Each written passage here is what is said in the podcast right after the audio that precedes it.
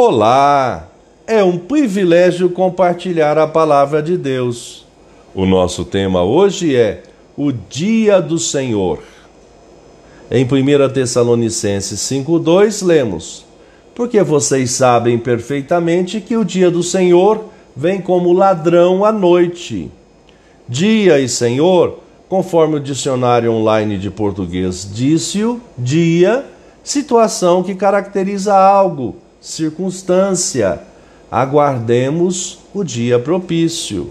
Senhor, sugere a ideia de grande, perfeito, admirável. O apóstolo, nessa perícope, porção de texto, ressaltou aos irmãos da Tessalônica para que estivessem atentos e vigilantes para com a vinda do nosso Senhor Jesus Cristo. Ele virá. Aleluia! Essa é a maior alegria e bênção que desfrutarão todos os salvos alcançados pela graça salvadora de Jesus.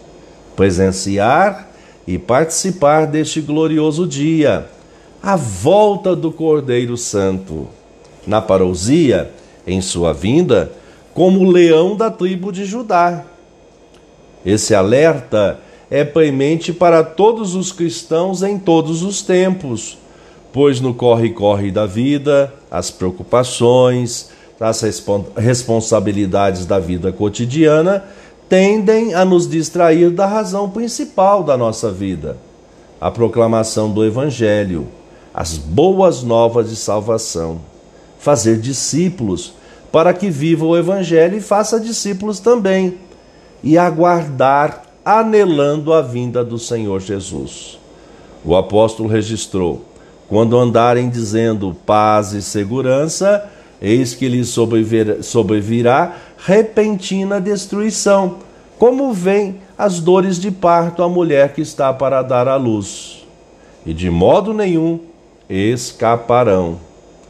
Nós, os alcançados pela graça salvadora, regozijemo-nos em Sua palavra, porque Deus não nos destinou para a ira, mas para alcançar a salvação mediante nosso Senhor Jesus Cristo, que morreu por nós, para que, quer vigiemos, quer durmamos, vivamos em união com Ele.